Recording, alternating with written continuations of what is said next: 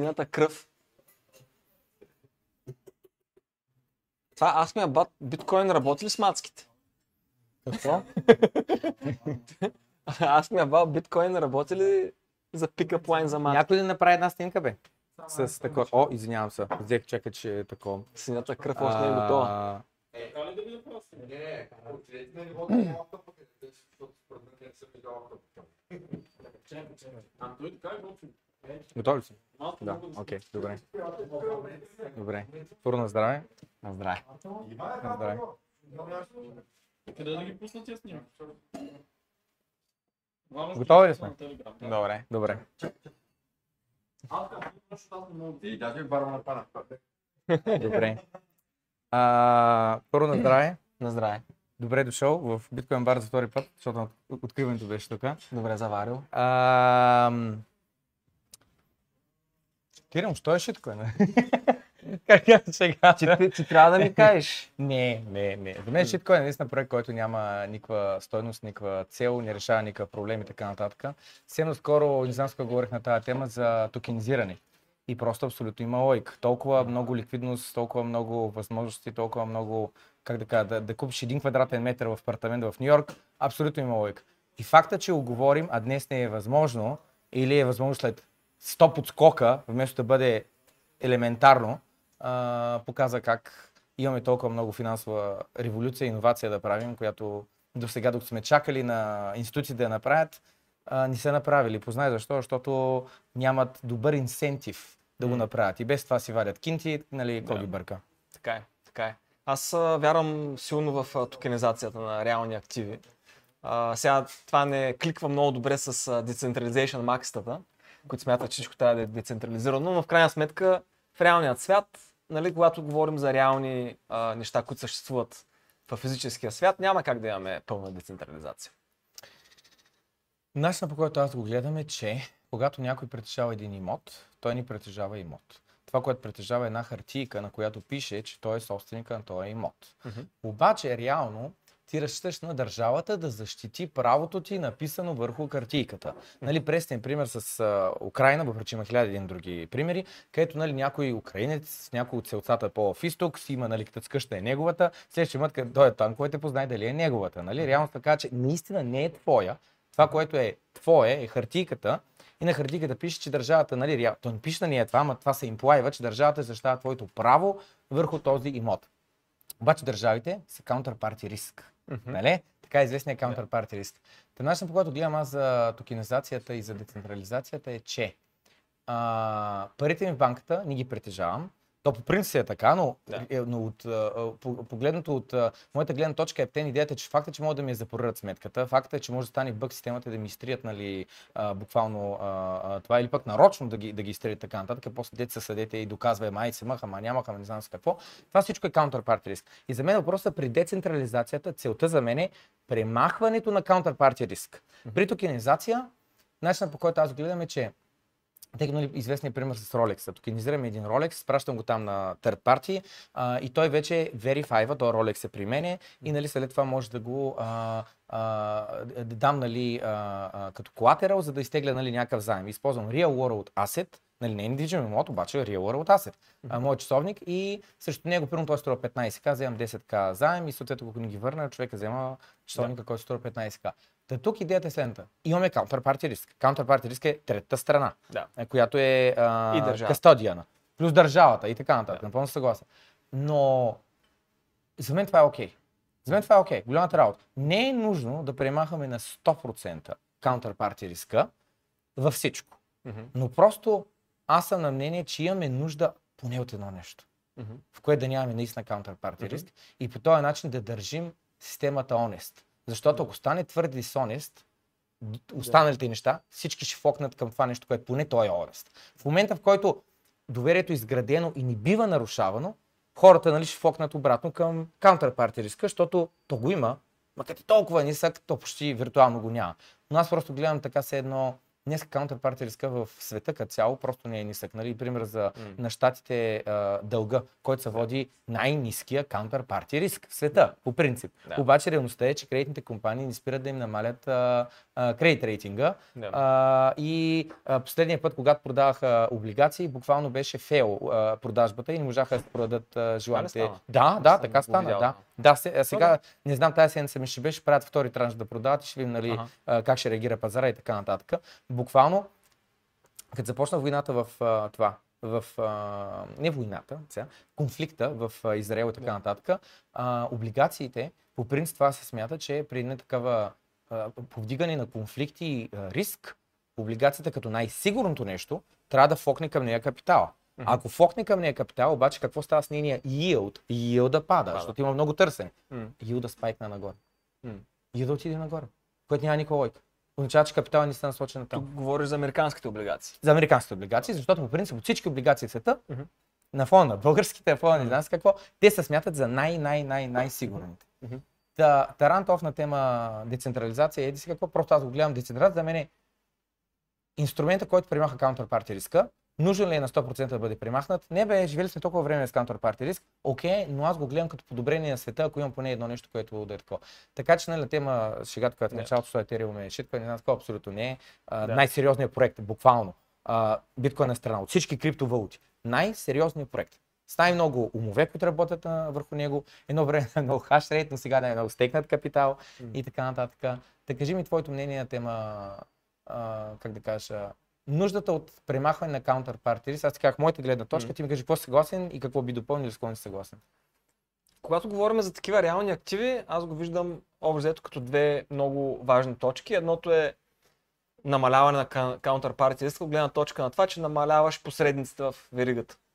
Тоест позволява ти да имаш по-ефективна система, нали? За да мога да правя също нещо, което да кажем е или дори по-добро а, отколкото сега, нали, да си купя един квадратен метър от апартамент в Нью Йорк, примерно, нали, ако говорим за use case ако в традиционната финансова система трябва да мина през, да кажем, 5 посредника, за да го направя това нещо, чрез блокчейн мога да мина с един посредник или с два посредника. Да си, по този начин, тъй като всеки посредник удържа някакъв вид а, комисионна при тази сделка, нали, а, цялата система е по-ефикасна.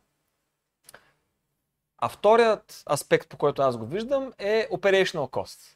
Ако аз съм една компания, която продавам а, по един квадратен метър на инвеститори а, из целия свят, да кажем, а, ако а, менажирам едно портфолио, примерно в размер на, не знам, примерно 100 милиона или половин милион или 1 милион долара, колкото и да е, нали, колкото повече е по-голямо портфолиото, толкова е по-труден този процес. Мгм. А, и от другата страна имам 10, 20, 50, 100 хиляди инвеститора, защото това е напълно възможно. Реално чрез блокчейн технологията мога много по-лесно да оперирам това нещо. Докато в тради- традиционната финансова система най-вероятно трябва да наема една армия от хора, които по цял ден да седят в едни екселски таблици да смятат, за да могат да сметнат нещо съвсем просто, примерно на всеки един човек колко пари трябва да му се даде в края на месеца, примерно.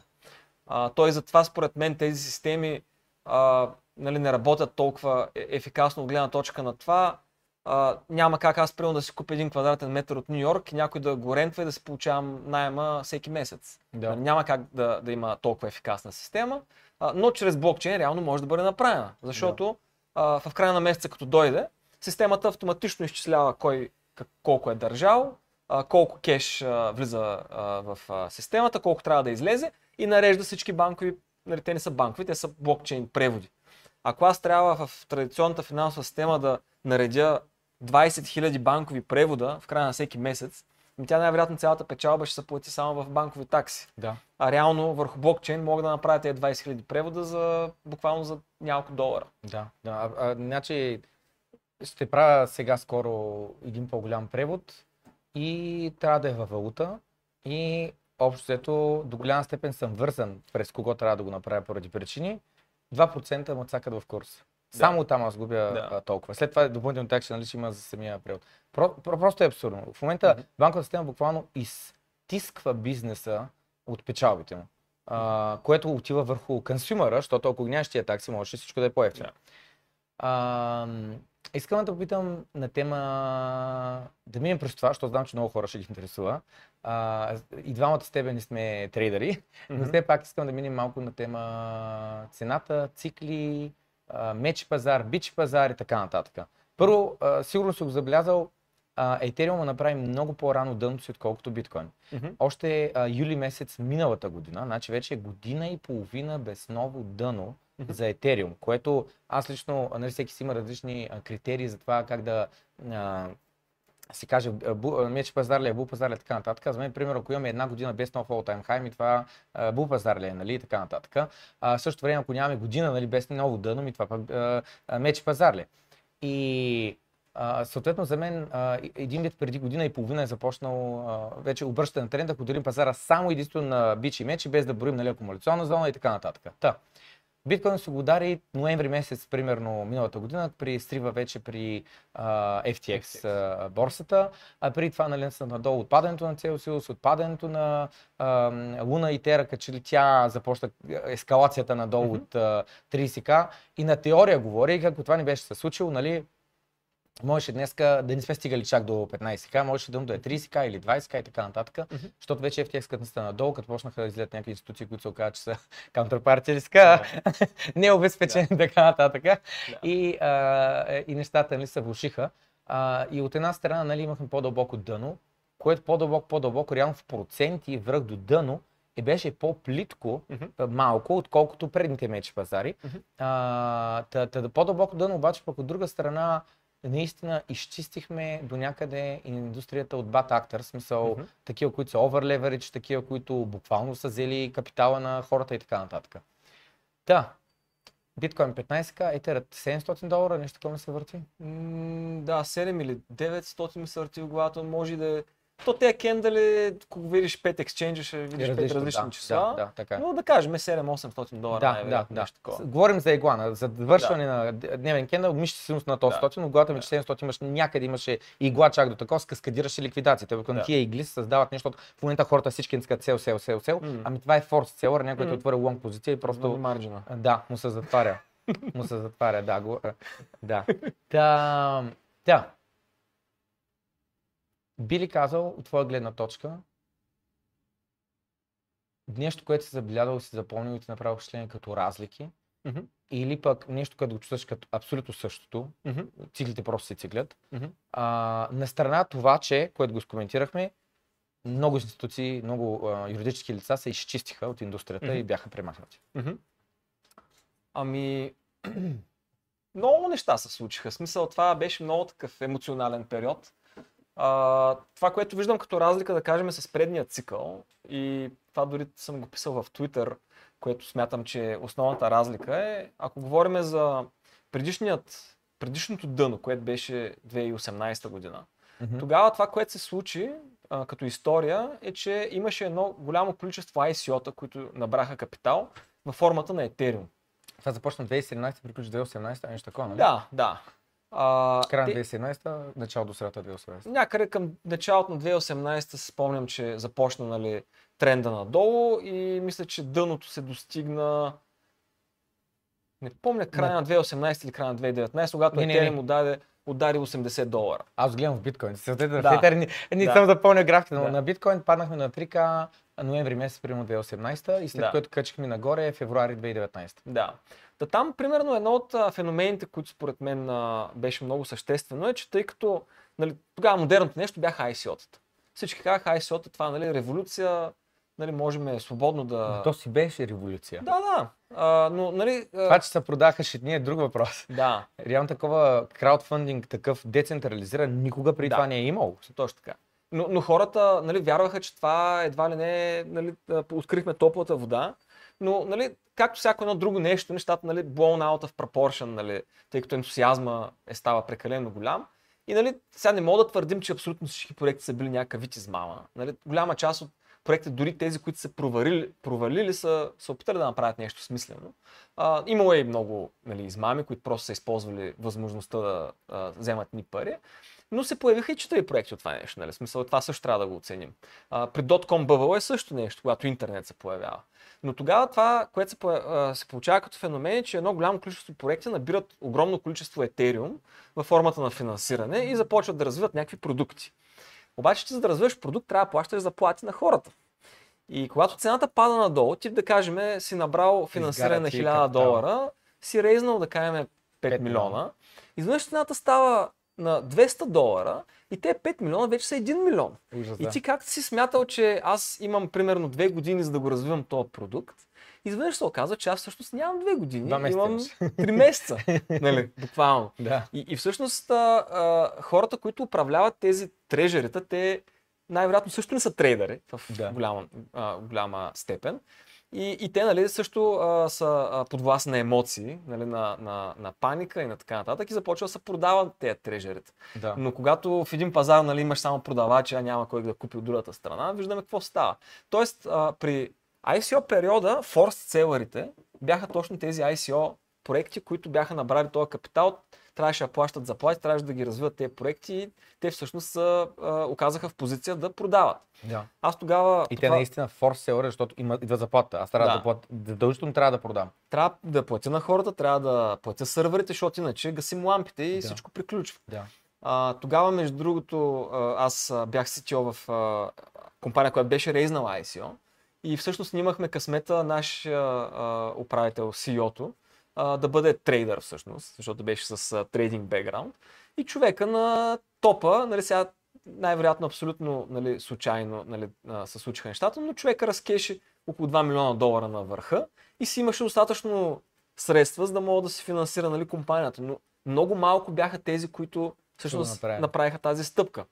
А, нали, човека имаше опит и знаеше нали, а, какво прави. Но много от компаниите не бяха така. И това бяха форселърите 2018 година. 2022, когато нали, беше нали, съответно предишното дъно, там форселърите бяха тези големи институции, които видяха, че DeFi се появява, Decentralized Finance, казаха, о, това е новото нещо, ще използваме, нали, ще направим новите банки, банки версия 3.0, а, не знам кой номер подред. Ако е 2.0, значи DeFi ще е 3.0 или нещо такова. А, тук говорим за, Cel, за Celsius, за BlockFi, а, дори може и FTX да ги смятаме като това нещо, но нали, те да кажем, че са малко по-collateral damage от това нещо. Но а, всъщност се оказаха, че а, нали, това са форс целарите. Плюс нали, а, 3 Arrow Capital, които се оказаха, че са over leveraged в а, Луна и в крипто като цяло. А, централизирани институции, които решиха да изградят един custodial layer отгоре на това, което се случва, новата технология, а, а, която има, поне според мен, нали, то, то вече се е доказало това нещо. DeFi има смисъл от това нещо. Обаче това бяха компании, които дойдоха и казаха, ние ще направим отгоре едно ниво, което е а, custodial, нали, имаш counterparty риск, ама е много по-лесно за хората да го използват. Вместо аз да го мисля, нали, какви wallet да се слагам, да ползвам ли хардуерни wallet, нали, как да съм си сел в къси и така нататък, отивам при BlockFi, давам парите и те ми плащат лихвата и съм доволен. Работи като банка, ама не е регулирана като банка. А, и всъщност, когато а, нали, цялата а, колона с карти падна, всъщност това бяха и форселърите, които започнаха да, да продават супер много. И всъщност, от тази гледна точка, ако говориме добре, омага, пазара, тук последната една седмица падна там с 5%, нали, биткоина отива там на новото дъно, а, криптокапото там излезе, вика, аз тук още вярвам, сега аз този човек не знам как има пари да държи толкова дълги шортове, както и да е. А, Според мен ам, експоненциално с по-малък капитал след всяка една ликвидация да, отваряш примерно. А, и нали казват, нали, ще има ново дъно, ще има ново дъно. Окей, кои са форс целерите в това дъно? Кои са хората, които нали, в момента те хората казват PvP мод, нали. Имаме една турба с DJ-ни, където трейдват а, там на онлайн казиното в ексчейнджите, се трейдват един срещу друг, ама нямаме тези големи играчи, които нали, ще ги фанат, ще са оттегли прилива и ще се окаже, че са плували по безбански и Да. ще трябва да, да ликвидират. Не виждам кои са форс целерите, за да се образува нещо такова.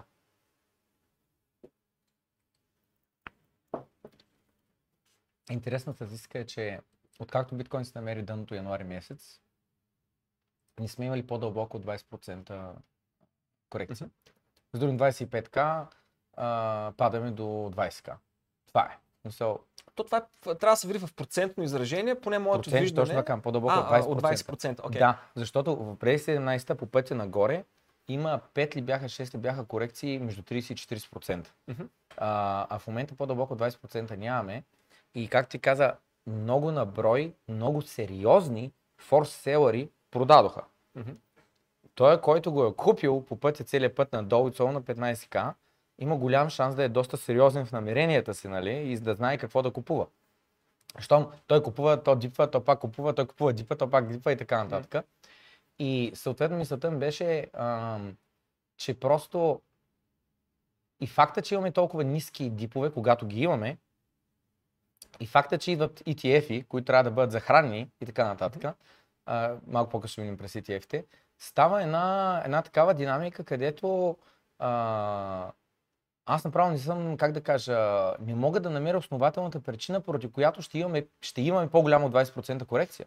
Мгм. А, освен ако няма отново нали, много сериозни макроекономически Black Swan да. неща, от рода на нали, много сериозна война, много сериозен конфликт. А, нали, а, а, в Штатите аз даже а, на, на тема нали, кофти економическата среда, като цяло за мен в Европа и не малко в Штати, ако нещата тръгнат на зле, начинът по който аз го виждам, че те ще задвижат принтера отново. Пак да стимулират нещата, пак реално уж сме ставаме по-богати, защото имотите ни стават по-скъпи, акциите стават по-скъпи, ма той и хляба е станал по-скъп и реално по-богати да сме, може и по-бедни да сме излязли. Ами, а, по принцип винаги мога да има Black Swan events, нали? Смисъл ще се появи там COVID-20 или нещо е такова. Въпреки, че хората според мен вече не вярват на толкова на този, а, на този сценарий. Но нали не се знае сега. В смисъл никога не мога да знае човек. Но, но, а, но пък от друга страна, а, тези, които, примерно COVID, като, като някакъв вид феномен, а, там нещата бяха много такива рефлексивни, нали? Смисъл, имаше дълбока корекция, е но, но веднага нещата се върнаха наобратно. Ам, така че, а, да, смисъл, а, винаги нали, мога да се, да, да се случи нещо такова, но, но това, което исках да, да отбележа е, че според мен криптопазара набира все повече и повече ликвидност. Тоест има все повече играчи, все повече пари, които играят на, това, на този пазар. И това всъщност води до по-малки а, корекции. Просто защото има повече пари, които играят Да, на да, пазара. да, да. Колкото повече пари играят, толкова волатилността Убива, ще се умира, да, става по-ниска. намали. Да, да, Да. абсолютно. А, ам, не знам с кой говорих на тема точно на тази волатилност, нали не трябва ли да намалее, не знам си какво. Ами тя реално намаля. Просто намаля малко по-бавно и малко по... с малки темпове, отколкото нали, на хората им се желае. Но факт е, че биткоин все още е под 1 трилион а, капитализация, дори сега на, на 40к. А, докато се, буквално всеки един друг актив, който и да кажеш, акции да кажеш, злато да кажеш, а, а, имоти и така нататък, всичко е, се измерва в трилиони и то нали, някои неща са 300 трилиона, злато М. 10 трилиона. То има акции, нали, които са с Да. трилиони, така единични, само една компания, която е а, а, така. Така че волатилността без съмнение ще умре и аз съм съгласен с тебе за, за това, че колкото повече ликвидност, толкова по право пропорционални са просто нещата. Да на тема ETF. Ти какво ти е мнението? Тъй като някои хора казват, буквално за мен са простоти, но просто ще го кажа като вариация на твое мнение, което не очаквам да бъде такова, но някои хора казват BlackRock сега влиза нарочно, че да обере хората парите. Как? Като хайпа, хайпа, хайпа и в последния момент изтегля документите и се откажат от ETF и М. има голям срив. Нали, някакви Да. всяки такива абсурди мислят хората, защото едва ли не просто им е трудно да се повярва, че М. това нещо наистина М. ще са, а, а, нали, не думата легализира, ами нали, смисъл, че стане легит. Смисъл, че Да. наистина нов актив се роди, който хората да го купуват и да диверсифицират в него. Да. Според мен BlackRock нали, нямат, нямат инсентива да правят някакви, да, а, а, някакви Бъде, неща. Те са купили на 15к, сега продават на 40 и след това махат документите и се срива до 15к. Значи тук говорим за много сериозни институции, които са ре- регулират много стабилно и там всичко се гледа под лупа. Ако те по някакъв начин биват хванати в а, манипулация на пазара, било то и криптопазар, на тях а, много глави ще изсвърчат, нали? В смисъл, никой няма да си сложи а, кариерата on the line, нали, за да направи там някакви пари. Те хората си правят пари от а, комисионни. да. На тях а, тях не ги интересува цената дали, дали върви нагоре или надолу. Да. Те искат да вземат някаква комисионна. Да. Те виждат, че има демант хората да си купуват а, биткоин, институции и така нататък. Искат да го предоставят като продукт. Виждат, може би, някакъв вид възможност в момента това да се случи, тъй като нали, предполагам, че имат правилните лобита и действат по въпроса. Така че за тях а, а, нали, те просто искат да са а, на пътя на парите. Не се интересуват а, а, по някакъв начин да спекулират с пазара, защото просто това не е техният бизнес. Ам, Оттам нататък нали, ETF-а, сега нали, много хора пък от друга страна си представят, о, той нали, в момента в който се появи ETF, едва ли не а, там биткоин стане без така. А, според мен а, всичко това нещо е някакъв вид публична информация а, и това е нещо, което пазара по някакъв начин го прайсва нали, във всеки един момент. Да. Така че аз а, нали, а, очаквам нали, волатилността да се покачи, а, но също трябва да се има в предвид, че най-вероятно и много хора са се позиционирали по този начин, че в момента в който се одобри този биткоин, за тях това ще е sell the news а, event. Нали? Тоест те а, са купили на някакъв по-ранен етап и ще Да. искат да реализират тази печалба, оттам нататък вече да мислят какви са следващите им ходове. Да. А, но нали, дали това ще отключи много ликвидност, която да влезе в този пазар, несъмнено. Да. А, но в краткосрочен план дали ще изстреля цената нагоре, това според мен вече трудно може да, а, да, се, да се каже дали наистина ще е така. Според мен хората трябва да гледат по, по, по-дългосрочно. Нали?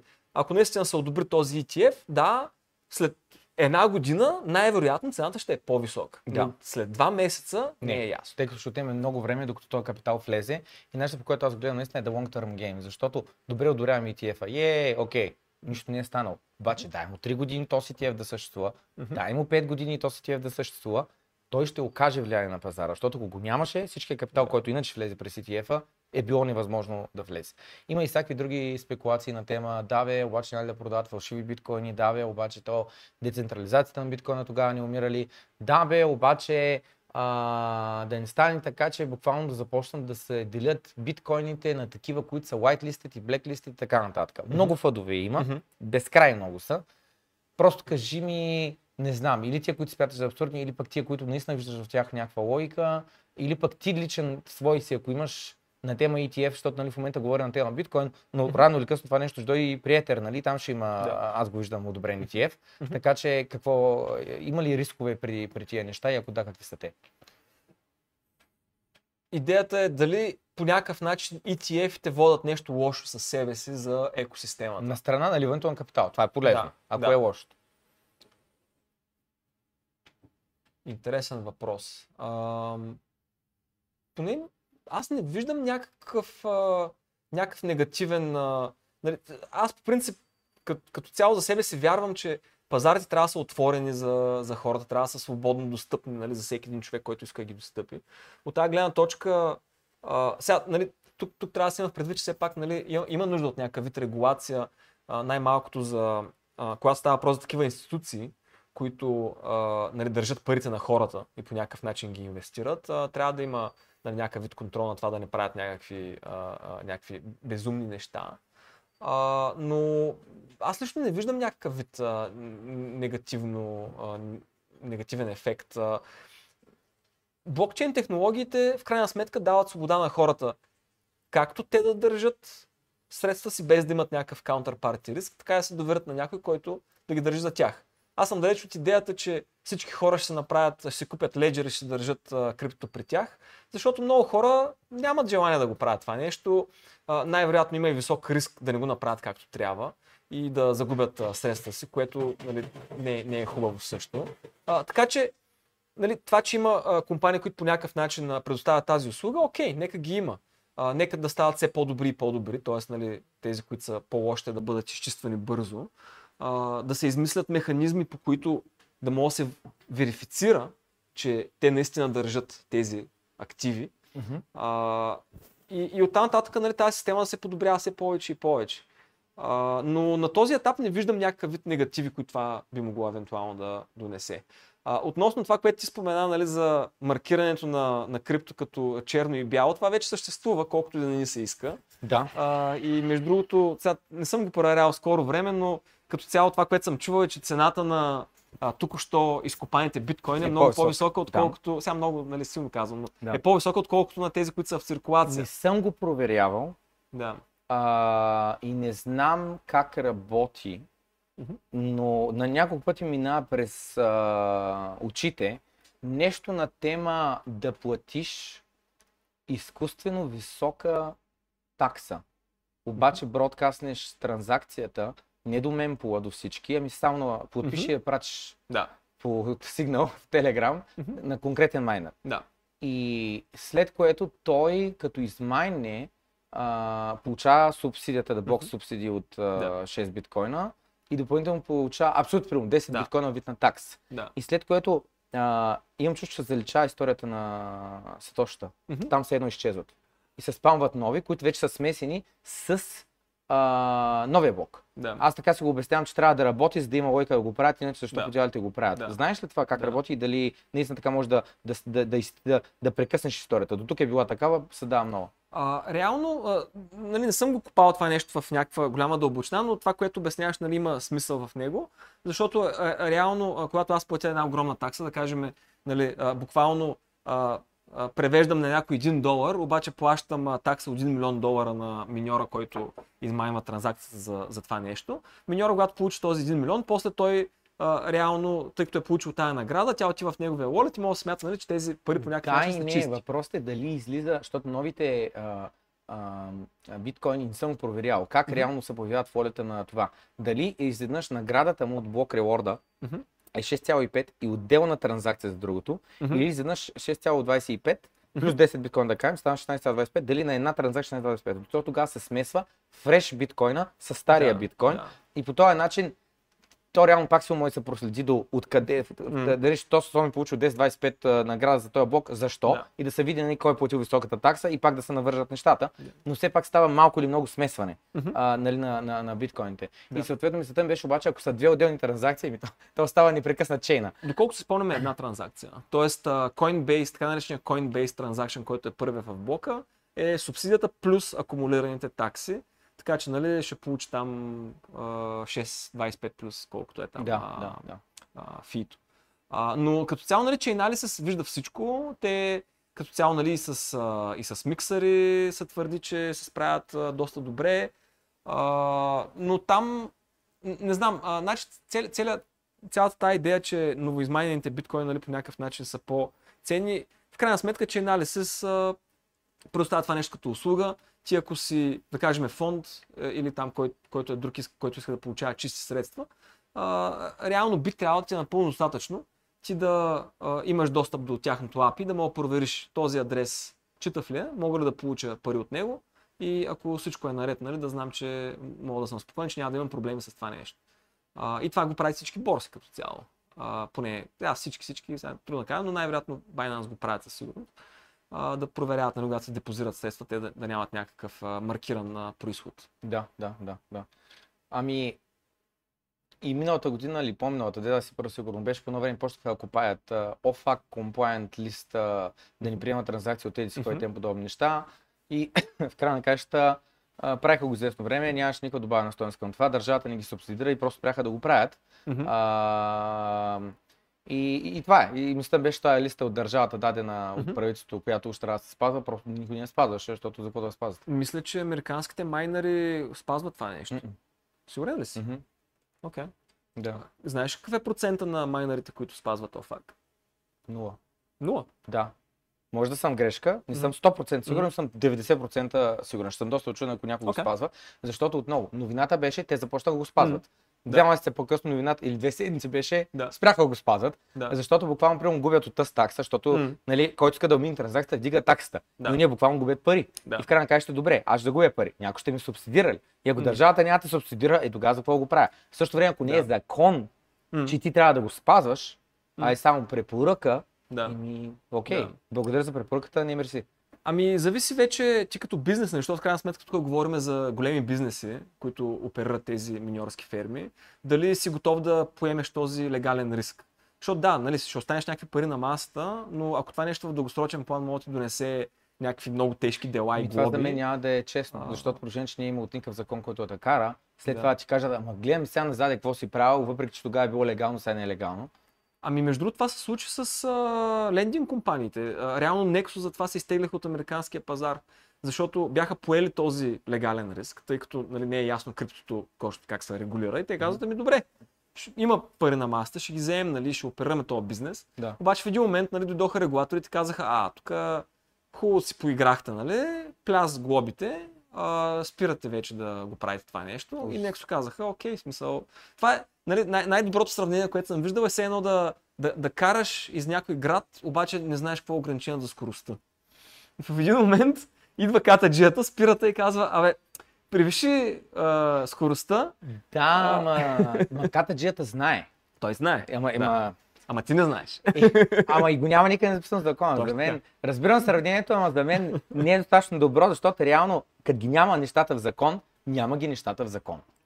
Да, така обаче регулатора нали, има Има право тук. да си налага глоби Ужас. и да си прави каквото си иска. Така че, нали, Добре. Дай, дай да минем а, през въпросите от Дискорда. Първият въпрос е следния. Кой Layer 2 според теб Мгм. ще се наложи? Първо, изброи какви Layer 2 в момента има а, и има ли някой, който да е замрял яко от, по време на булмаркета? Матик се надявам да не е замрял, че там са Мгм. NFT-тата от конференциите. А, и има ли някоя нова звезда, така да се изразя? Ами, има основно два типа а, Layer 2. Едните са Optimistic, а другите са ZK, Zero Knowledge. А, Optimistic са тези, които деливърнаха бъ- по-бързо. Да. Те предоставяха продукт по-бързо, защото тяхното решение като цяло е а, по-просто така за, за създаване, за имплементация. ZK ролъпите те първа излизат на, на mainnet, вече нали, съществуват, използват се и така нататък, тъй като те бяха доста по-трудни нали, да се постигнат а, въпросите цели. А, тук трябва да се има в предвид, че а, като цяло и двата типа ролъпи все още имат така наречен training wheels.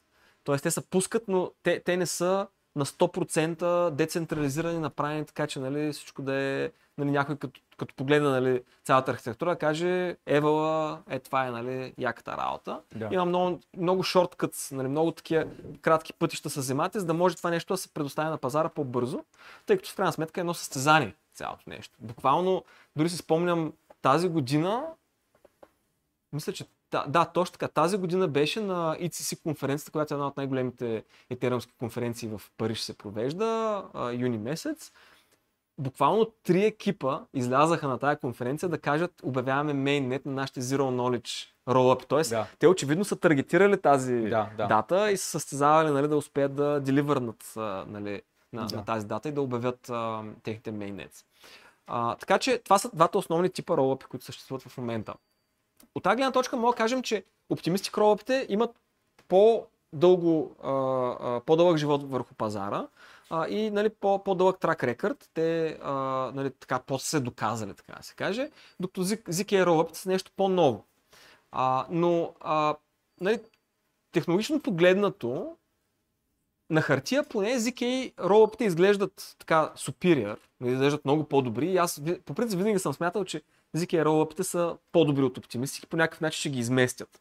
Обаче във времето осъзнах нещо много интересно, че всъщност ZK ролъпите са много по-трудни за надграждане.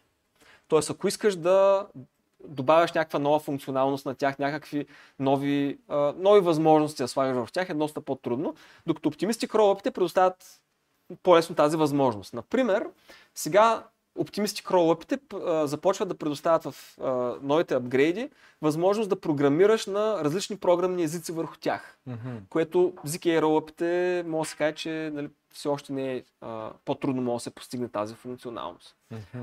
А, друго нещо, което се появи в момента, което е много ход, това е от последните, може би, два месеца, Мгм. е така наречения Data Availability технологията. Какво е това? Ролъпите, когато а, работят, те имат нужда някъде да пазят данните си. това може да се представим като всички транзакции, които са пратени към ролъпа, трябва да бъдат записани някъде, а, така че да са достъпни на всички. Мгм. Най-очевидното място, където могат да бъдат записани е да кажем върху Ethereum. Ти мога да ги запиши върху биткоин. Няма никакъв, никакво значение няма. Това е просто едни битове информация, които трябва да бъдат сложени някъде. Окей. А, ако Но ги сложиш, децентрализирано Да. място или няма значение? Най-добре е да е публично децентрализирано място. Затова първото място, на което бяха разположени, бяха върху Ethereum а, блокчейн. Мейннета, окей. Върху мейнет, да. Където ги, всички ги виждат и няма начин някой да скрие нещо. Обаче това е много скъпо място да ги слагаш там. Тъй като този Blockspace... Blockspace е скъп, Да, Blockspace транзакции е са скъп. скъпи, всичко Да. е скъпо. И това нещо автоматично ти а, а, предизвиква по-високи такси на ролъпите. И хората казаха така, като нали, тук става въпрос за една разработка, която е буквално един, а, една, един пейпер, който е писан 2018 година, значи буквално преди 5 години, нали, Да. говорим за, за технология, която е измислена тогава, а, където а, една група а, ресърчери, включително Виталик е един от тях, един друг Мохамед, който е всъщност основателя на въпросната компания, пишат този пейпер и казват ето как да направим един такъв Data Availability Layer, специализиран блокчейн за пазене на данни. Те. Това, това му е функцията. И всъщност този блокчейн се казва Celestia. Може би сте чували за Не него. Те лаунчнаха mainnet преди а, може би два месеца или нещо такова, преди месец-два. А, като нали, имаше един масивен airdrop от, а, от това нещо и както нали, аз лично очаквах, както всеки един друг airdrop, нали, go down to zero. И а, като цяло а, бях изключително очуден от това, че всъщност в момента а, то, този, а, този токен се трейдва на 6x на От лънч. Лаунчната цена. Да. Което показва, че всъщност има много силен нератив за това, че тези ролъпи, които сега ще се появят, защото Ще ще, те имат нужда някъде да слагат данните. И тук говорим вече за така наречените модулни блокчейн системи, което какво ще рече? Имаме Layer 1, Bitcoin, Ethereum и така нататък. Имаме някакви Layer 2, които публикуват данните си върху тези mainnet. Нали, това са нали, стандартните ролъпи. Нали, това са Optimism, Arbitrum, Polygon сега отиват на тази посока. Те направиха ZK а, ролъп. А, имаме а, още няколко такива, които са така а, по-популярни. ZK Sync, примерно, един такъв Mantis, мисля, че беше друг. От нататък обаче имаме така наречените Layer 3. И това са така наречените Application Specific Rollup. Тоест, аз примерно съм Reddit. И хората си публикуват някакви постове в Reddit. Искам да изградя система, където хората а, по някакъв начин да имат репутация, да могат да, са, да си пращат бакшишчета един на друг, нали, някакви койни да се разменят, нали, да имам някаква такава економика. Искам това нещо да го сложа върху блокчейна. Защо, защо искам да го направя? Искам да имам възможност да си слагам разни DeFi продукти върху него, да мога маркетплейса да ми е по-отворен, нали, да не е просто една база данни в една компания както Reddit, ами да ми е по-отворена тази система, по-флексибъл и така нататък. Не го правя това нещо върху Layer 2, защото ще ми е много скъпо. И това, което имам възможност да направя, това вече съществува като продукти, буквално, нали, тук за тех, по-техническите хора нали, ще разберат за какво става въпрос, като отида, да кажем, в DigitalOcean или в Amazon, където си рентвам някакви сървъри, там буквално са едни такива штракалки, дето казват, искам да се наема сървър с толкова процесори, с толкова памет, с толкова диски и така нататък. По същия начин в момента вече има такива proof of concept продукти, които ми позволяват да отида на един вебсайт да кажа, искам да си пусна rollup, който да ми използва тази технология, да кажем ZK, като, по принцип като ZK се ползва най-много, ZK, който да има а, еди какъв си токен да се ползва за да се плаща гъста. Може да е съществуващ токен, може да е някъде, дето аз съм си го напечатал. И искам данните ми да ми се пазят на ето това място. Примерно искам върху mainnet да се пазят или върху някакъв Data Availability, примерно Celestia или нещо друго, което е. Натискам един бутон Deploy, штрак имам си мой си блокчейн, който е за, моята, за моето приложение. Почвам да го ползвам този блокчейн и оттам нататък вече спрямо това с какви а, опции съм избрал, когато съм го създавал, а, имам възможност да кажем тези reward points, да кажем както са в Reddit, които са били акумулирани, имам възможност много лесно да ги прехвърлям към други блокчейни. Да кажем върху този блокчейн, върху който аз съм се базирал а, основно. Така че, нали, а, тук от към бъдеще, аз това, което виждам е експлозия на такива application specific rollup, които а, а, реално не са толкова децентрализирани, колкото в момента съществуващите, но вършат работа на тези компании, за да могат да пуснат някакви такива интересни продукти. Нали, примерно да се трейдваме Counter-Strike скиновете не върху Steam Marketplace, ами да има по така децентрализирана система от, мар... от Steam Marketplace, където да си ги трейдваме. Пиша си въпрос, защото не искам да прекъсвам, да не ти Мгм. прекъсна фола. Мгм. А, и последното, като тръгна да пиша, беше точно на тема скиновете и Steam. Ма реално Steam, те не искат да трейдваш скиновете някъде другаде. Да, Те искат да си ги трейдваш при тях, точно така. те искат комисионна, Да. те искат еди си какво и така нататък. И това не е в техен интерес, бизнес интереса. Те няма да го направят. А, а, и мисълта ми беше, като ми говориш а, за, за Reddit и Points и не знам си какво и Катрина да кажеш, сега ще ги скарам тия Reddit Points от този блокчейн, Да. ще ги скарам някъде другаде. А, и си помислех, Jesus Christ първо, второ, ма той е другия блокчейн, той пък трябва да ги разпознава. Значи там трябва да има депой на смарт контракт, пък който да ги Да. а, олицетворява Да. и съответно а, с някакъв бридж, дето burn from here, spawn there и така нататък. Да. А, не знам. Това, което, нали, тук И, за, и третото, само искам, и третото, обвързано с това нещо, е направо ми дойде се едно едва ли не да опитам, има ли нещо, което да ни трябва блокчейн? В смисъл, не съм сигурен, че за чак толкова много неща ни трябват блокчейн. И аз лично замислих се каква може да е добавената стойност от това, ако мога, без значение, скинове на игра ли ще трейдвам, а, а, а, Reddit Points ще трейдвам нещо друго.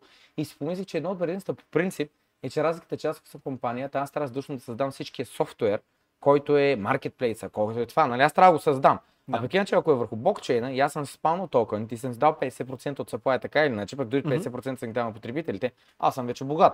И колкото повече се строи върху този моя блокчейн, и повече му се вдига стоеността, толкова по-богат ставам. Нали? И съответно мисълта ми беше тогава и мога даже open source аутсорсвам софтуер девелопмента върху комьюнитито. М. Така че това е добавена стоеност, тук вече го виждам, нали? Ама, освен това, По принцип, тук говорим вече за някакви неща, които нали, никой все още не е отворил, нали, не, не е this nut, нали, смисъл, не знам на български, как е, не е, не е uh, намерил ключа за палатката, Окей. така да се каже. А, но а, аглите, които аз виждам, нали, сега това за Reddit Points, а, сега малко е overstretching, нали? да, да, да, а, няма а, че, а, какъвто и да е примера. Но това, което виждаме за гейминг, ако говорим, Да. при гейминг, ъгълът, който, който ми се струва, че е възможен, е а, user-generated content. Тоест, ако ти да кажем, да вземем Counter-Strike за, за пример, където имаме скинове, които се продават за много пари. Тоест, имаме някакъв Имаме вече някакъв пазар за това нещо. Има, имаме валидация за това, че съществува пазар, хората си купуват скинове за ножки. Тъй. Което за много хора би звучало тъпо, ама Ма реалността. има, има реалността е, че хората продават скинове за ножки за по 300 хиляди долара. Нали? А, така че съществува това нещо и нали не е някакъв скам. А, от нататък ти можеш да позволиш на хората да генерират техни си скинове на ножки. Тоест, ти си някой си там в а, едно мазе а, някъде а, а, на, на, на края на географията, обаче много добре рисуваш Не скина на ножка. сигурен, не съм сигурен дали това е окей, защото разликата е следната. Ако ти генерираш скин на ножка Мгм. с твой си дизайн Мгм. и е мега якия човек, мега якия. И сега идва, идва по принцип нали, просоцията с а, а, ма биткоина няма стоеност, защото всеки може да го копи пейсне. Да. Нали? Това е невалиден аргумент, ясно. е. Да. Обаче, при скиновете на ножки идеята е следната, че разликата е, че Valve като контролира пазара, те контролират съплая на тая ножка. Да. Докато ако аз мога да си създам, сега ти ще кажеш нищо и пак ще ги лимитираш 5 от 5 ножки. Да. То е хубаво, маскина е там. И реално, ако всеки има правото да създава нов смарт контракт с ново NFT, където добави още 50 хиляди, същата картинка или с един пиксел разлика, нали? И то реално се обесценява до някакъв скина. Да. Съгласен ли си или не? Ми, това е нещо, което всеки един креатор ще си определи. Но тук идеята е, че по-скоро ти трябва да сложиш правилните инсентиви в а, тази система. Тоест, ако ти направиш така, че този човек, ако създаде един уникален скин и при Е. всяки един трейд на този скин, той получи комисионно от това нещо. Да, така е, обаче съответно това, което казваме, че диджитал дизайна Мгм. може да се копи-пейсне.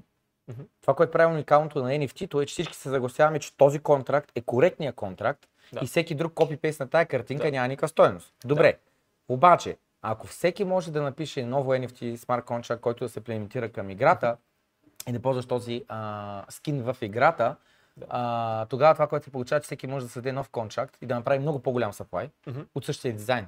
Да. И се срива до земята Ами. Този проблем според мен а, се показа по време на NFT бума, а, че а, начинът по който горе-долу се решава е, примерно OpenSea, нали, като един маркетплейс, където се трейдват а, Да. NFT-та. Ако аз, примерно, реша, че ще изкопирам а, а, маймуните, ще направя мой контракт и ще си ги направя едно към едно. Просто ще копирам контракта с маймуните, ще си направя мои маймуни, деца едно към едно. Няма да Същите лиснат. картинки, тако, няма да го лиснат просто. Да, да, аз стои си мисля, че трябва гейм девелопър ще трябва да контролира кои NFT смарт контракти се вкарат в играта и кои не. И точно това си мисля, че за compliance reasons ти може да пишеш, да рисуваш на пишка, като пистолет. Иска с нея да ползваш, Може, да. ама реално не е окей, нали? Да, да. Тъй, че ще трябва някой да верифицира. Да. Не, то а, ти нали, пак можеш да, да, да имаш някакви такива експлисит а, скинове, например, няма да могат да се появят в турнир. Да. Нали, в един турнир, да кажем, И само на, ти се го виждаш. на, да я знам, аз по принцип гледам а, такива e-sports и там, примерно, гледам, нали, на League of Legends вече пускат а, банерчета на, на компании, нали, по картата. Да. Нали, там има скинове нали, на герои и така нататък. Това нещо го гледат стотици хиляди души, нали? Да. Тоест, ако а, ти, нали, като човек, който организира този турнир, просто никога няма да покажеш Да. едно такова нещо. Обаче, ако твоя скин се появи и нали, фейкър, дето е там мега мид лейнера от а, Корея, ти използва този скин, изведнъж нали, цената go through the roof, примерно. Нали. В смисъл, може да се правят такива неща. И тук говорим за модели за монетизация, които биха били интересни, примерно хора, които стримват такива e-sports. Те искат да изкарат техен, примерно, limited edition скин, който да е нали, техен си, те са известни, като почнат да стримват, хиляди души нали, ги гледат там как играят някаква компютърна игра. За тях това е много а, очевиден начин на монетизация, който те, според мен, със сигурност биха се възползвали от това нещо. Да. Защо е ефтино пространство върху Селестия? Защото не е толкова децентрализирано, колкото върху Ясно. Ethereum. Ясно. Това е причината. Ясно. Добре. Добре. А... Какво мислиш за концентрацията на стейкинг пауъра в 4 компании? Трябва да ми кажеш кои са 4 компании, защото не знам. Мгм. Не смята ли, че в момента е доста по-централизиран след смяната на, от Proof of Lido без сравнение е една от тях. Lido, Kraken, Binance, предполагам. Coinbase и предполагам, че Kraken е другото място. Колко горе-долу, знаеш ли процент? А, Lido държат около 30%. Coinbase, вече за другите не съм толкова сигурен. Но общо го над 50 най-вероятно. А, най-вероятно първите 4 може би държат над 50, да. Мгм, Окей. А, така бих си го представил. Може би държат около 50. М, Да, може да е над. А, по принцип тук трябва да се има в предвид, че Lido а, не е едно entity. Да. Тоест зад Lido седят голям брой оператори, които наистина са голям брой. Тук говорим за буквално 100 различни оператора, които държат този стейк. А какво начало оператори? А, хора, които се намират физически в различни държави и юрисдикции и с собствени компютри. Това ли означава? а, по-скоро различни компании, които оперират валидатори. Това къде разполагат самите валидатори, вече, нали, дали е в Amazon, дали е в DigitalOcean, дали е в някакви техни сървъри, това вече не мога да ти кажа за разбивката също това е нещо. проблем. Аз мисля, че го оперират на собствен, собствен хардвер, защото ако ми кажеш, че те са 100 компании и всичките са в Amazon, хостът, М. по принцип, теоретично говорейки, Да. реално ти пак имаш single point of failure, който да. ти е Amazon. А, може би има някаква статистика върху това все пак колко от валидаторите са в Amazon. Това не мога да ти кажа в момента. Бих предположил, че този процент не би трябвало да е повече от 30%, така си мисля. Но нали, трябва, трябва да се види това Да, нещо. да, Сега да. ня, нямам го Добре, добре. а, нали, това нещо пред, пред себе си. Но а, нали, най-големият риск по принцип е за Lido, когато става въпрос, а, тъй като те държат нали, 30%. И там, нали, общо идеята е, че да, в смисъл, а, има много оператори, но тук трябва да имаме също в предвид, че историята сочи, че а, имаше подобен проблем с биткоин. А, доколкото се спомням, сега не мога да спомня точно коя година беше, Мгм. може би, може би 2018, не съм сигурен дали не беше някъде точно около, около форка с биткоин кеш или нещо такова. Окей. А, нещо. когато а, имаше огромен процент концентрация на миньори в а, един от а, пуловете. А, биткоин пуловете. Но там е тотално различно. А, И... Защото и, Пул, ако отиде ролк и почне да копае празни блокове или да връща блокчейн, не знам си какво, да. Пул е създаден абсолютно примерно от хиляда различни а, миньора, от които примерно 10 или 100 а, държат половината реално от хашрейта, Мгм. от тия 1000, нали, защото все пак имаш големи и малки миньори. Да. А, но всеки, всеки, всеки, пък, всеки случай си настройва машината към кой пул да такова Да. и в момента в който има проблем, той може да реагира и да пренасочи Мгм. към друг пул. Докато в Lido м, е несравнимо с това или се бъркам. Абсолютно същото е. Защото ако Lido, да кажем теоретично, наистина вземат някакъв голям процент от а, този хешрейт и нали, да кажем някой а, валидатор, а, който го интересува това нещо, нали, вижда, че това е проблем и че трябва да бъде коригиран по някакъв начин. Тей, Той какво е направил? Той има Ethereum, тей, който иска да го стейкне. тей, А, той го е сложил в Lido и го е стейкнал там. тей. Той това, което мога да направи, е да го уидроне от Lido. Реално уидровал периода за това, а, нали, най-лесният начин е просто да отиде да си продаде стейк ETH for ETH, който в момента да кажем е едно към едно цената. Тоест, нали, веднага може да екзитне, буквално на минутата. Капитала си, но реално етера се остава при тях, по принцип. А, а, не, Етера отива при него. Смисъл, Етер отива, да, но етер Да. остава и при Lido. А, да, да, да. Етера отива и при Lido, но, но ако да кажем, че има ивент, при който много хора го направят това в един същи момент, тогава цената на стейк Ether ще падне под цената на Ether. нали Точно така? така. Това не ще отвори възможност за арбитраж. Този арбитраж се затваря в рамките на една седмица. Защото екзит периода на валидаторите е една седмица. Тоест, а, а, ако, нали, как, как ще се развие тази ситуация? Много хора екзитват през StakeTit, като продават директно. Да кажем, да. StakeTit става 0,98. Има 2% арбитраж, който може да бъде реализиран за две седмици. Някой купува този staked ETH, за да Окей. реализира този арбитраж, купува го и после го екзитва през Lido, което е с wait period една седмица Да. И след една седмица получава обратно ETH и затваря арбитража. Тоест, а, буквално ще трябва една седмица, за да можеш, ако нали, има такъв Black Swan event, да кажем, където хората искат да... Разбирам, стой само извиняй. Мгм. Извиняй. Разбрах, една седмица трябва да отнеме и Да. е Да. да. разбирам. Първо ми звучи сравнително дълго на фона при биткоин, където поправим, ако греша е 10 минути. Сменяш си хаш рейта към Да. да. пол и вече си решил проблема. Това да, е реално. Да. Да, теория. Ако всеки Да. реагира бързо, което няма да стане, Да. ма ще бъде един ден в най-лошия случай. Нали? Да. Докато всеки, който спи по различните части на кълбото, си смени а, пула, защото Мгм. пула му е отишъл ролк, примерно. Да. Така. Но на страна това, дали ще е един ден, дали ще е една седмица, окей, това не е чак толкова големия проблем, въпреки че реално си е проблем. Една седмица не е малко период време. Но въпросът ми е следния, което е от липса на мои познания, заради това го питам и заради това ми е по- по-предстено, може би не е толкова зле. Ако аз съм нали, тази компания Мгм. а, и ти кажа 100 валидатора, Да. и 100 валидатора а, притежават а, та- 30% от стекнатия ид, а, всеки притежава по 3, което нали, не е вярно, най-вероятно някой притежава повече, друг по-малко, няма значение. А, това на- не е ли да означава, че аз имам частен ключ, Мгм.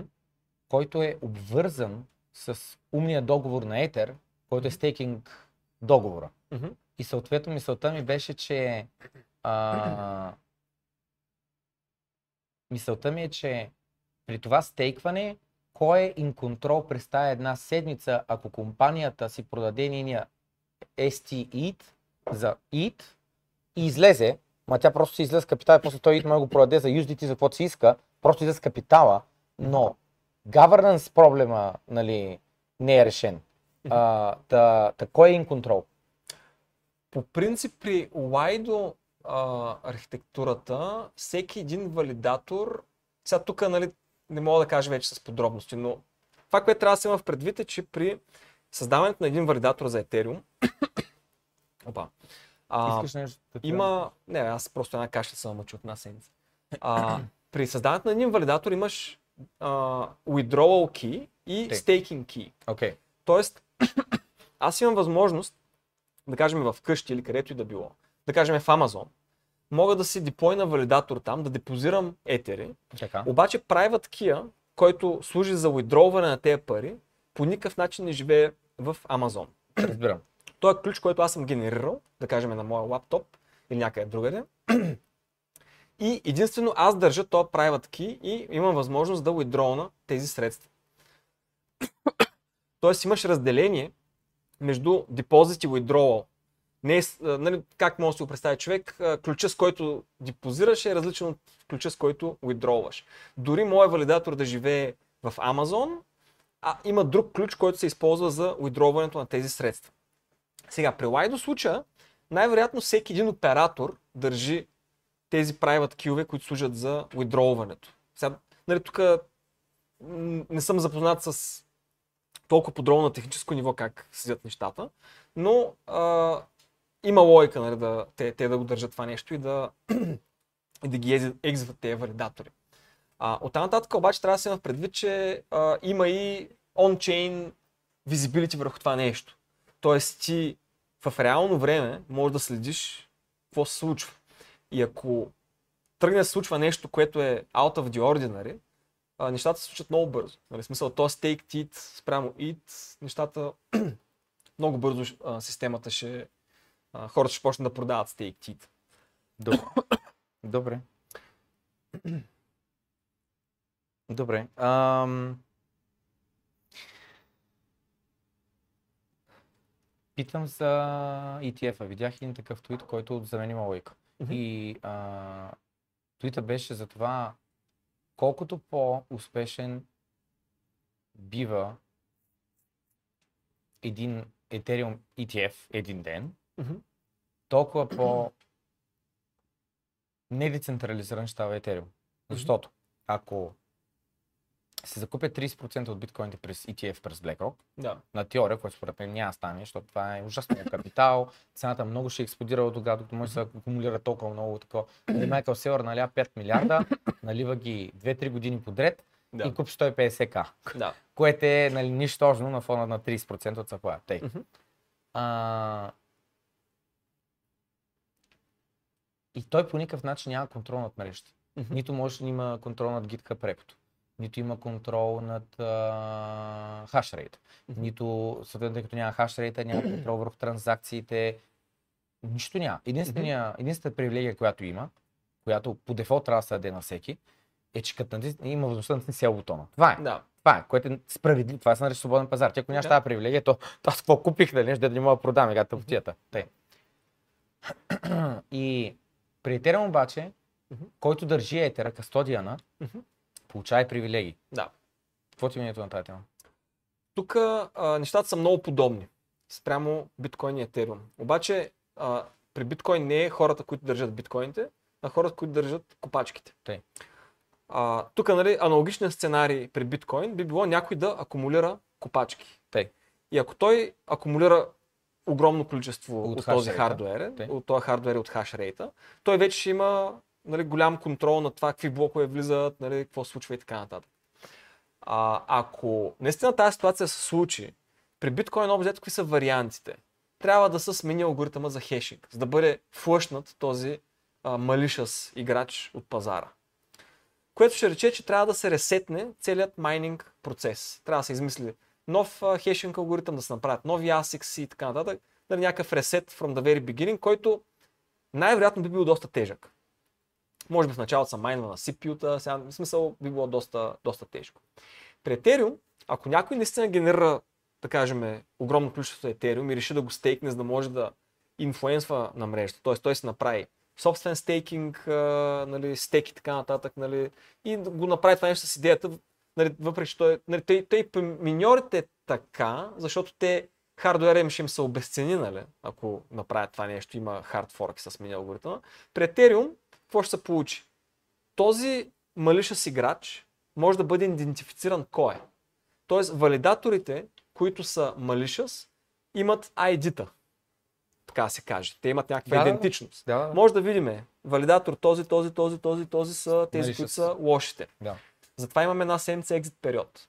За да имаме една седмица, в която ние да направим hard fork и да кажем тези валидатори, етерът им изгаря. И те биват флъшнати от пазара. След, след като се направи това нещо, мрежата продължава да работи по същия начин, както е работила до сега, само че стейка, който е малишъс, е бил елиминиран. Това е така наречения social layer а, а, механизъм, който, нали, ако имаш една такава атака, го тригърваш. При биткоин е същото. Ако имаш голяма акумулация на хардуер за този алгоритъм, който води до това, че някой малишъс ли се опитва да прецака мрежата, реално social трябва да кажеш, окей, форкваме биткоин, сменяме алгоритъма и този играч го разкарваме от пазара. Виждам огромна разлика между двете неща. Разбрах приликите, М. но виждам огромна разлика. А, първо, при миньора за мен има друг начин да се справим. Първо, защото той трябва да има 51%. Нали? А, и, и другото е, че този миньор, за да го акумулира от този хаш рейт, нали, той трябва да акумулира от хардуера и това не е достатъчно. След това, това трябва да има ongoing expense за електричество. Мгм. Нали? Това си ongoing expense, той е масивен. Защото отново, нали се говори се за биткоин как горял повече ток от една държава. В смисъл, точно това е. Гори повече ток от една държава. Мгм. И с други думи, ти трябва повече от половин държава да гориш ток, Да. само да атакуваш биткоин, което е много скъпа атака Мгм. която струва пари във вид на ongoing expense всеки божи ден. И освен това ти а, има голям upfront cost във вид на пари и във вид на време, защото тия чипове отнемат много време да се произведат. Мгм. Нали, в момента няма как да отвоим хашрейта за 3 месеца, е така нали, от нищото, дори някой дойде с много пари. Просто не може. Не може да, да, да купи а, това и да... на- Нали, много пари, идваш и след един месец кажеш към 51% атака да направиш. Реално не можеш. Така. А, и, и, и, и въпросът е, че този кост го няма за BlackRock Мгм. Нали, за всеки, който и да е било друг кастодиан, който е Да. голям, поради една или друга причина, кастодиан. Може да е и борса, не нужда да е BlackRock, но Да. просто, нали, това е теорията, която прочетах, нали, заради това, нали, него я повдигам а, а, на такова. Та, та, та, та, един има огромен разход, не знам с какво, а при другия просто е в течение на, Да. на пазара, защото Да. пък и пазара е избрал, както ти казвам, не всеки иска да си бъде uh, be your own bank, uh, uh, not your keys, not your coins, така нататък, и така нататък. А, но разбрах, Мгм. таковата ти нещо да допълниш и да продължим Ами, напред. според мен тук хората трябва да си го представят последният начин. Мгм. А, това е като атомните бомби. Мгм. А, атомните бомби съществуват не за да си ги мятаме един на друг, а да знаеме, че а, ги имаме и че може да ги използваме. Тоест, ако ти си един играч, който знаеш, че съществува опцията за атомната бомба, където ако ти решиш наистина, ти си кастодиан и решиш да по някакъв начин да атакуваш мрежата Да. и тя мрежата буквално в рамките на една седмица Моята ще такова. реагира от това нещо и ще изхвърли просто, Да, защо би го направил? Да. Тъй като съществува да nuclear option. да. И това всъщност превентва играчите. Просто инсентивите са наредени по такъв Точно. начин. Аз точно така. Инсентивите... а, да не го правят това За нещо. мен, при всички такива теории, инсентива не алайнва с М. а, реалността. Единствено, единствено е, а, нали, и за мен, нали, а, това че ако си създал толкова много, си инвестирал в хардуер, хабиш токен и наско, и накрая ти се дава биткоин, и ставаш по-богат. Това ти е економически инсентив, реално е такова. Ам,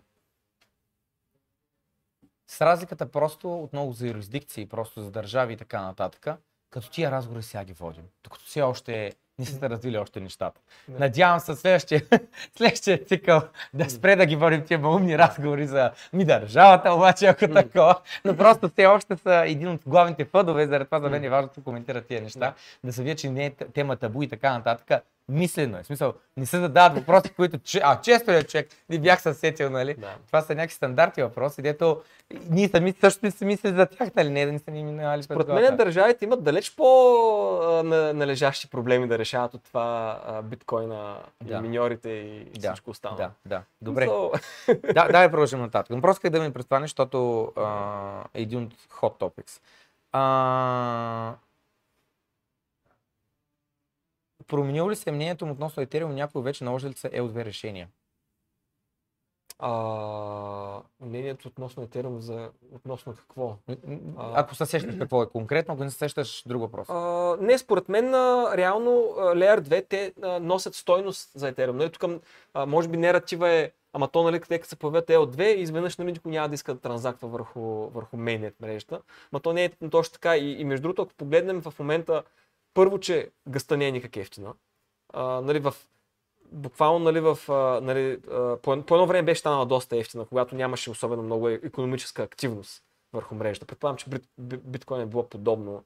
Тук говорим преди 6 месеца, примерно. А, сега в момента има економическа активност, а, гъста е много висока и ако погледнем а, кои са основните а, купувачи на Blockspace, Те? в топ 10 може би има 4 или 5 Layer 2 които това, което правят е постоянно публикуват транзакции. Нали, говорим за това, това data availability, нали, Да, да, публикуват да. транзакциите си върху mainnet. Да. Така че всъщност тези Layer 2 те носят стойност за Ethereum като екосистема. Не са а, нали, не, не е да екстрактват стойност от нея, не е нали, да са някакъв вид а, такъв вемпайр а, атак, така да се каже, към, а, към мейнет. Добре, добре. Значи, а, искам, защото стана 9.30 и не искам да задържам а, твърде дълго, пък знам, че говорихме час час нещо да направим разговора, а пък а, по-рано говорихме, искам да, да запиша и кратка, кратък клип с а, от живата публика въпроси, да дам възможности на тях, Да. но нарочно ще прекъсна а, записа и ще а, го запиша като втори допълнителен клип. А, но само да кажем, между другото, че а, от Капитал а, ни Абе, силна дума спонсорират, обаче за а, конкретно това събитие и ще има за един от вас а, а, безплатен едномесечен абонамент за, за списанието. И това нещо продължи до края на седмицата, смисъл ще имаме и за утре вечер, за други ден вечер, за по-по други ден вечер, за всеки един от вечерите. Нали, дойдете, дойде от куиза, от наградите за куиза. Нали, те казаха, дай ние ще хвърлим нали, добавка към наградата. Аз как да бъде за куиза, първо, второ, трето място да получат тако. Нека, нали, без имаме доста сбирки а, тази седмица, да може, нали, да тако. А, та, приключвам записа а, а, тук и ще продължим с няколко въпроса.